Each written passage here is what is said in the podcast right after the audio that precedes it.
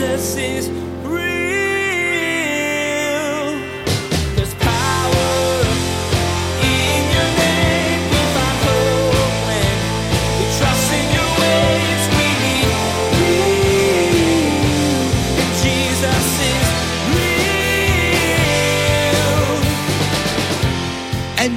Jesus is not content to be just part of your pecking order. He should be the person who chooses your pecking order.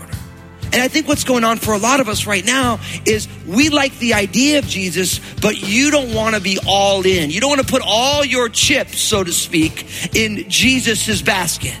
But my friends, unless all your chips are in Jesus's basket, you're not his disciple. You can see it from infancy. People want to be the center of their own universe. As you grow up, you might get a little more sophisticated at hiding it, but the reality is that you still want to be in control of your world. Today, Pastor Daniel helps you to see that you can't really be a disciple of Jesus until you give Him the whole of your life. Jesus is asking you if you're all in with Him, if He's the focus of your world, or if you're the center and He's just a small part of it. Well, let's join Pastor Daniel in John chapter 1 as he continues his message, Before Everything. Jesus is real.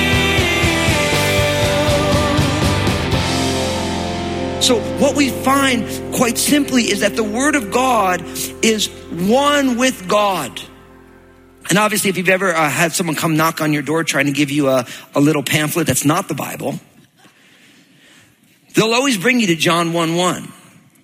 Because in their translation of their Bibles, it says, In the beginning was the Word, and the Word was with God, and they've translated, and the Word was a God. Which is even more problematic because if you ever talk to someone who has a Jehovah's Witnesses background, they believe in Jesus for salvation, but it says that the Word was a God, so I'm like, so you're a polytheist then. So the God who you believe in for salvation, so you believe in multiple gods, so Jehovah's not happy with you anyway. If you say that, say it nicely. Please. I've learned this over time. I mean, I'll never forget this. I was like a young, I mean, I'm still kind of young, but you know, I'm older now. I'm more mature, I hope. You know, I was a young, zealous believer and, and these Jehovah, you know, folks, Jehovah Witnesses came over and there were some, you know, a young, two young girls and two young guys and they didn't really know what they were in for. I felt bad for them, you know, cause I kind of teed them up pretty good. You know, I had them, you know, I was working and, and I said, so can we look at John 1 1? They're like, oh, we're so happy you wanted to look at John 1 1, you know? And I'm like, so you believe in Jesus for your salvation? Yes, absolutely. Well, it says that he's a God, so he's not Jehovah God, so you believe in multiple gods. That's not going to be so good for you and Jehovah. And the two girls' eyes got really big. And then the two guys were like, we need to go right now. And the next week they send the old dudes. the word was God. So some people say the Trinity is not, the, the word's not in the Bible. It's true. It's not in the Bible. But that word is the word that scholars have used to give the concept. Because if you're going to think, who is this Jesus who we believe in, who died on the cross for the sins of the world? What you learn here is that Jesus has always been, long before he was a baby in the manger, Jesus was with God. He was God. And so this word Trinity is the word that we've come up with to try and understand who is this God that created and sustained everything. Now, what we also learn here in verse 2, he was in the beginning with God. So this idea of Jesus being pre-existent. And John in his first epistle, so first John chapter 1 verses 1 to 4, explains the same thing. Listen to what it says. That which was from the beginning, which we have heard, which we have seen with our eyes, which we have looked upon and our hands have handled concerning the word of life, the life was manifested and we have seen and bear witness and declare to you that eternal life which was with the Father and was manifested to us, that which we have seen and heard, we declare to you that you also may have fellowship with us. And truly our fellowship is with the Father and with his son, Jesus Christ. And these things we write to you that your joy may be full. Now, the reason I wanted to give you Genesis 1, verses 1 to 3, now John 1, and 1 John 1, 1 to 5, because those three scriptures go together and they are the three places in the Bible that explains what happened in the beginning. And you want to study those as you're as you're meditating on the word of God this holiday season, you want to think that that child who we celebrate his birth. Now, I do need to say that everybody here knows that nowhere in the Bible does it say that Jesus was born on December 25th, right? So it's a day that we commemorate. I mean, Jesus' birth was so uneventful that nobody chose to write it down. So we have fixed him a birthday, a day that we can celebrate on it. But you all know that you should celebrate the reality of the coming of Jesus every day. Now, if me saying that December 25th isn't really Jesus' birthday, if that offends you, I'm so sorry. But you have to read your Bible. Just because culture grabs these things, or along the way, historically, someone said, well, his birthday was December 25th, doesn't mean that that's the day that it was. But the day is superfluous, really. Right? Like, today is National Human Rights Day. Everybody knew that? Now, can I just be honest? Should we have like a National Human Rights Day or should every day be Human Rights Day? Right? It's like we have Grandparents' Day. I can't believe they don't have National Twinkie Day yet. Because I'm definitely celebrating National Twinkie Day every day. You know, it's like, it's like we decide that these days are important, but listen, the reality is, is that Jesus is here. He's real. But you want to understand that this child has always been. The word's pre-existence, his distinctiveness, his deity is brought out in these verses. He was in the beginning with God. So notice that the word now gets personified as a he. This, in the beginning was the word. The word was with God, in the company with God. That's what actually that word with actually means. Right? That word was God. He was in the beginning with God. So this idea that Jesus is God, he's always been as God always has. Now, as you move into verse three, we learn something else. All things were made through him and without him, nothing was made that was made. So this is simply stating the fact that Jesus is the creator God. So Jesus is the creator God. All things were made through him, and without him, nothing was made that was made. So, what that means for each one of us is that everything that exists exists because Jesus was the creator God. In the beginning, God created the heaven and earth. This is who Jesus is. Now, what's important about this, and I think we all need to grab hold of this, is this elevates Jesus above all of the material world. In the early church, as much as it is today, people want to demean Jesus and say, well, Jesus is just like the first among many. Or, you know, you know, he's just like everybody else. No, he's not.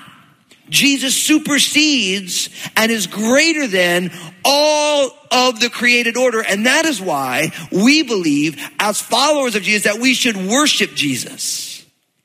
And I think this is really where it boils down. It's one thing for people to think that Jesus, yeah, he's a good dude, good teacher. We like ourselves Jesus. It's another thing to say, we worship Jesus.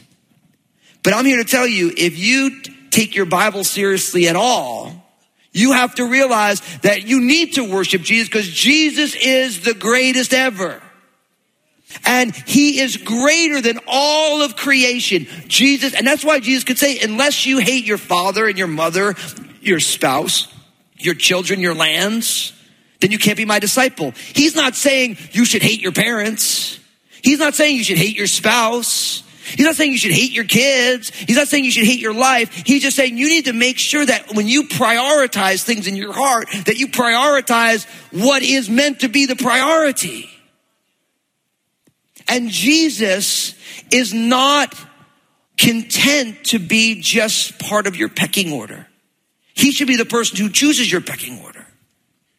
And I think what's going on for a lot of us right now is we like the idea of Jesus, but you don't want to be all in. You don't want to put all your chips, so to speak, in Jesus's basket. But my friends, unless all your chips are in Jesus's basket, you're not his disciple. And you know, I've been thinking about this a lot lately because what I'm realizing in my own life and when I look around, I look at the people of God, I realize is that in, in, within the church, there are people who Jesus is truly all that there is. And then there's a lot of shades of, well, Jesus is part of my life. Like, I like Jesus as long as he doesn't require anything hard from me. I like Jesus as long as he's going to give me what I want. But if Jesus doesn't give me what I want, then I don't like Jesus. I'm going to find me somebody else to believe in because I didn't get what I want. Or there's all these different gradients within of where we place Jesus. And that's why within the Christian faith, there are people who are full of love and humility. And there are people who after church, they're going to cut you off in the parking lot and they're going to flip you the bird and they're going to come back next Sunday. Because that stuff happens. And it's horrible. You're like, you were just in church. Because at the end of the day, Jesus is cool unless I, it takes me a little while to get out of the parking lot. You know, like that, that's all, that whole Jesus thing's cool, but now I'm mad because I gotta get home because I got my, my food in the oven. I got a football game to watch. And Fusco went a little long. You know? But brothers and sisters, listen. And you guys realize that stereotypically, and I know stereotypes are not always right. Stereotypes, people talk, when they talk about big churches, like, oh, it's, it's like nobody's really a Christian there. They go hide in a big church. You know, because really small churches when real Christians exist. Now, what's funny is that there are, are real Christians in and out of every church. But brothers and sisters, you should not be content for Jesus to be just a part of your life because he is the creator and sustainer. The reason you exist is because of Jesus. You, every breath that you take and every gift that you have has been given to you by Jesus. And that's just not like, oh great, well thanks for the life, bro. It's good. Mm-hmm. No. In him we live and move and have our being and he is rightfully deserving of all of our lives. All of our lives. The totality of who we are far above everything. You choose Jesus over your spouse, Jesus over your job, Jesus over your kids, Jesus over your hopes for the future. You let Jesus define these things. But there's too much today of I define them and I get Jesus involved in it. And Jesus will invite each one of us on unique paths. Paths we never would have thought. Doing things that are kind of like, I can't believe I'm doing this right now. You realize that no one ever became a hero doing what's expected of them. No, nobody ever changes the world by functioning within the status quo. Nobody ever does something that has any lasting value that does not involve risk and detractors. And we live in such a stringent conformist culture today that the people of God are getting hemmed in rather than saying, my Lord is the creator God. And if he's inviting me to take this step, who cares if it fails? Because if it fails, it'll be part of his plan. He's going to work it out anyway.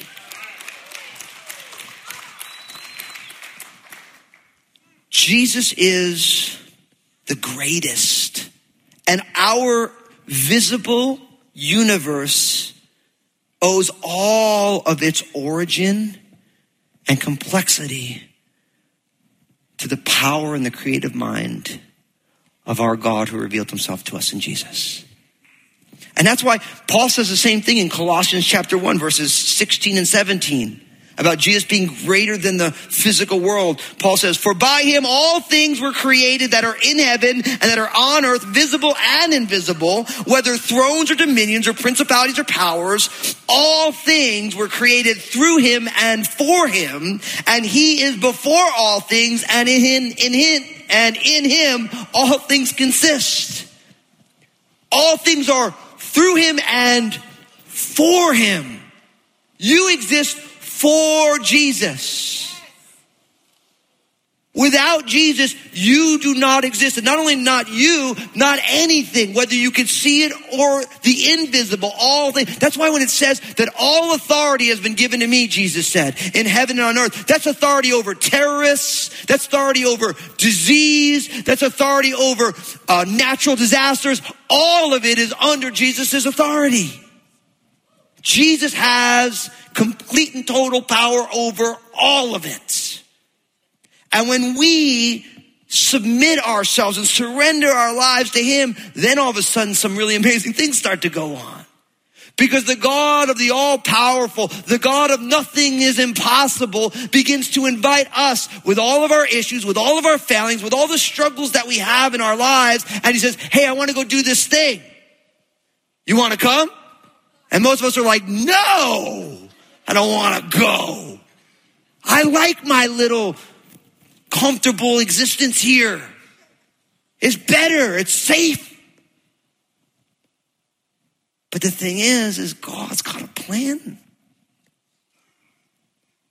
Every time in the Bible, it's always amazing. God says, who shall I send? There's always one crazy lone nut job who says, send me, Lord. And I kind of want to encourage all of you just to be nuts. Like be crazy nuts, be the one nuts person when God says, hey, I want to eradicate malaria. Say, Lord, send me. Someone says, I want to eradicate homelessness because it's freezing outside right now and there are people living in our community on the streets. I want some low nut to say, send me. When you look at childhood malnutrition, there's more than enough food to feed everybody. Why? Someone needs to step and say, Lord, send me. And if all of God's people say, Lord, send me, you know what happens? God begins to transform our community and our world. And I love what God's doing because in our midst, we have a lot of this going on where people are starting to say, why not me? Why not me? Because we're so busy saying, why me, Lord? I mean, can't you get someone better? Sure, you can get someone better. But he wants to use you. You know why? Because when he chooses you and he uses you, you can't be like, well, of course it all happened because I'm so good. You're like, dude, I'm the last person that should have gone. Because everyone's like, well, who's going to go? And everyone's like, no, not me. You're like, I got nothing better to do. Will you, brothers sisters, step out? Allow the Lord to see you as an available vessel. And you don't have to think all crazy stuff, just what's right in front of you that God wants to fix. See, simply responding to Jesus is always about doing just the next thing, the next thing that's right in front of you. Oh, this thing happened. Oh, so, okay, so, you know, I was just thinking about this because for many of us, know what the problem is we're confused. But you know what the beauty is? is confusion leads to clarity. The reason you're confused is God wants to do something different today. And you're trying to get him to do the thing he did last time. Like, no, I got something new. So you're confused because God wants to do something different. And you got to say that confusion is an opportunity for me to get fresh clarity. When God shuts the door, he doesn't open a window. He opens another door. It's not even a better door. It's just a different thing. But for many of us, we're like, no, I'm going to just sit here and God will tell me what to do. It's like, no, just take a step. The writer of Hebrews says it this way. I love this. On this idea of Jesus being the creator, the sustainer. Without him, nothing happens. Hebrews 1 verse 2. He has in these last days spoken to us by his son, whom he has appointed heir of all things, through whom also he made the worlds. So this Jesus is the creator and sustainer of all things. You and I and everybody exist through him and for him. That surely changes the idea of Jesus, doesn't it, a little bit? Now there's one more step that we're going to take here today. Look at verses four and five, John 1. In him was life, and the life was the light of men. And the light shines in the darkness, and the darkness did not comprehend it. Brothers and sisters, you and I, we need to let Jesus share his life and his light with us. You need to let Jesus share his light and his life with you. That's what Jesus wants to do. Because notice what it says. In him was life. Think about that. That true life. Now, of course, we already read that John in his first letter, I've written these things that you might have joy. Jesus said, I have come that they may have life and they may have life more abundantly. See, what Jesus is offering is in him, in Christ, is real, true, abundant life. Not boring life, not ho-hum life, not, well, I'm just trying to make it through to retirement age and I'm hoping secure social security will be there when I get there. That's not life. That might be the way we do things here, but that's not the life that God's talking about. God is talking about a life that is drenched with His presence. A life where even the most mundane thing is now infused with such powerful meaning because God is saying, I am with you in the midst of this and I want to grow you up. See, that's what the abundant life is. The abundant life isn't having all the abundant things you think you want. The abundant life is the presence of God no matter what. And in Jesus is life. And then it says, and that life is the light of men. See, in the Bible, light is always used for the presence of God, for what it means for purity, for clarity.